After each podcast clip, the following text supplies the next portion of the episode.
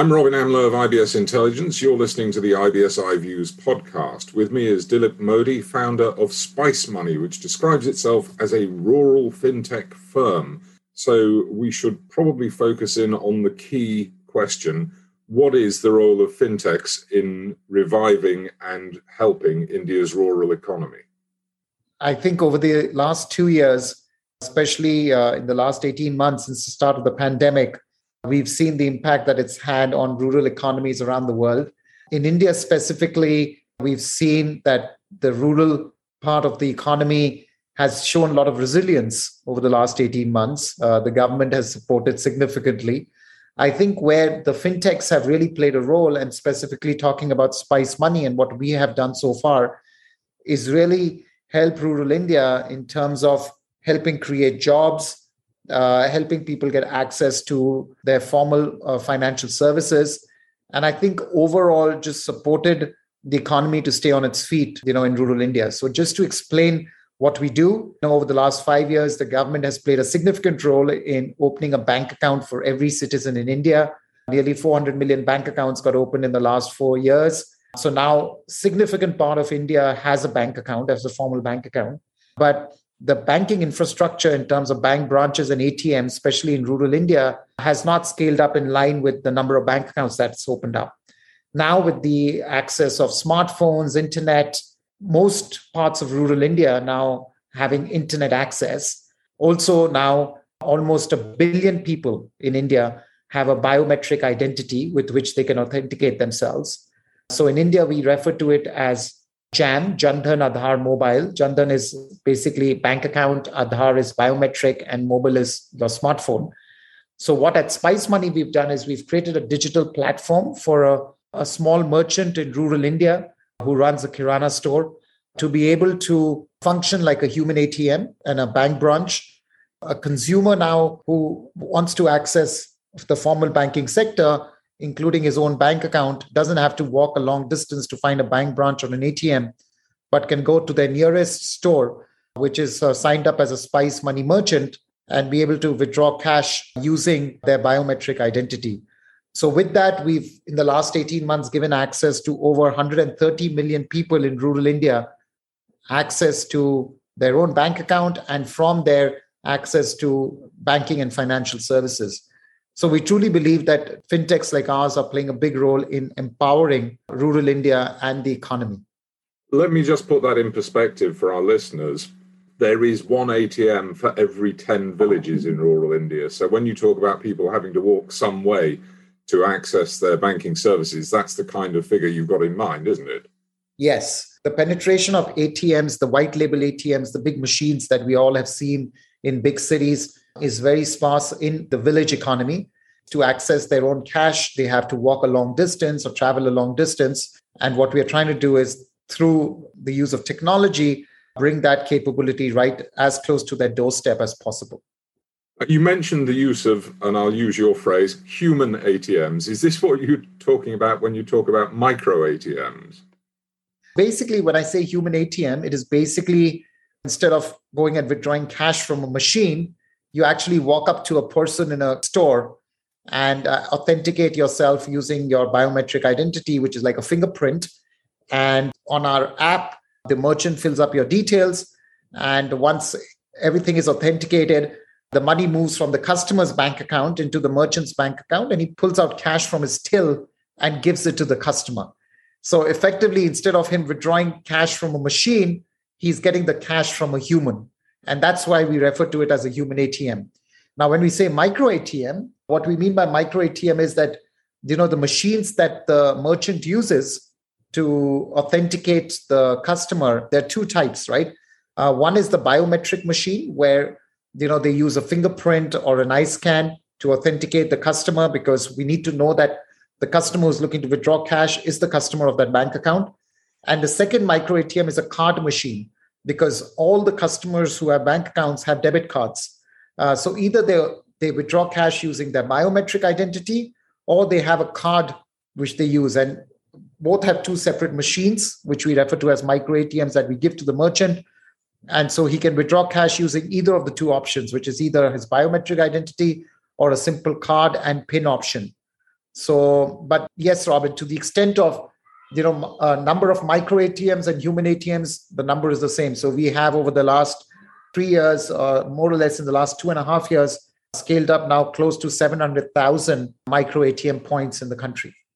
How do the financial needs of rural Indians differ from people living in urban areas? And what does that mean for the fintech ecosystem in India? The first thing that comes to mind is that when you look at urban versus rural, the reason rural is significantly underbanked is because the traditional banking sector is used to lending in a certain form or manner. The first thing that they look for is collateral. The second thing they look for is a lot of uh, basically lending to people who've already taken a loan, which is more urban in nature. So, in general, the traditional banking sector is very risk averse. And therefore, you know, in the rural economy where there's perhaps lack of collateral, there is a lack of enough data and insights, but most importantly, the ability to service a small ticket size loan, because the biggest difference is the ask of the size of the loan is much smaller. And therefore, for a bank to open a bank branch in, in a village and be able to cover the cost of that bank branch, the unit economics just don't work out for the banks. And as a result of that, they do not end up opening branches or working in rural parts of the economy. Where fintech comes in is basically in making the unit economics work. Because today, for example, with what we are doing at Spice Money, effectively your local merchant is functioning like a bank branch. And so to that extent, you know, there's no need for the banks to open these ATM, set up these ATM machines, fill them up with cash and provide for security and other aspects you know you're basically leveraging the cash in the till of the local merchant and as a result of that you know and the concept of a shared economy you're being able to bring down the cost of delivery of basic banking services to consumers in rural india. The second thing that technology enables is you know ability to give small ticket size loans. Again from a unit economics point of view you're able to justify you know giving a, a small ticket size. So for example anywhere between 100 to 500 dollars loan to people in villages and also have the ability to collect on a daily basis. So there's a lot of product and business model innovation that's happening in fintech in rural india. And we at spice money are, are aspiring to be you know an enabler of a lot of the product and business model innovation that's happening for the rural economy. Well, you're talking specifically about lending there. Talk to me about the potential of Aadhaar enabled payment services and how that stacks up against what's already in existence in India, which is the unified payments interface. What the Aadhaar enabled payment system enables is basically using Aadhaar is basically your biometric identity that I spoke about earlier. A UPI, on the other hand, is basically an interface which allows bank to bank transfers. So what I see Aadhaar doing, there's a billion people in India who have now got themselves access to, uh, you know, their biometrics have got registered and, and connected to their bank accounts. Uh, what the Aadhaar enabled payment services does is enable them to now just use their biometric identity. They don't even know, need to be literate. They just need their thumbprint to tell the bank who they are. And as a result of that, you know, from a KYC point of view, there's this huge aspect of the cost of doing KYC that significantly comes down because now using their just their thumbprint or their eye scan, they're able to identify themselves.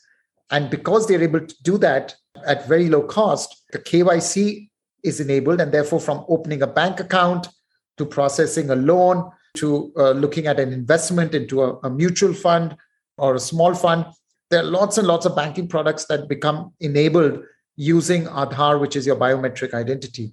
On the other hand, UPI, which is more an urban phenomena, is being used by a lot of these new age payment tech companies to enable customers to move money you know from one bank account to another bank account. So that's mainly being used by customers in urban india to pay merchants or, or to, to, to do p2p money transfers. And that is where upi comes in. So to me the AEPS is more, you know, enabling a payment and a, a credit ecosystem for rural, while UPI is more a payments tech platform for urban India. And I think that's where we see the distinction really. What you've described is a huge increase in financial inclusion, a huge increase in access to financial services. This has got to have significant long term benefits for the rural economy and for employment.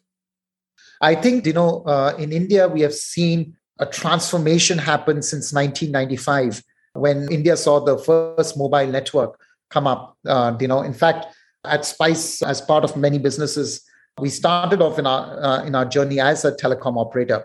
So since 95 to 2021, we've seen now over a billion people get connected to mobility and now to the internet. I think where fintech and especially fintech for rural has a great potential is to ensure how we can get a billion people fully banked.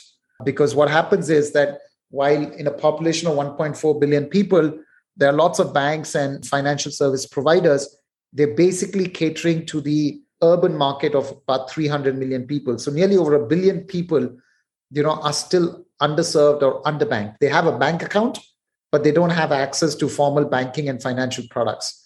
And I think that's the biggest opportunity that tech entrepreneurs or you know any young person looking to start up their business has to be able to cater to a large market of a billion people uh, looking for basic financial solutions, which today they're getting access through an informal economy.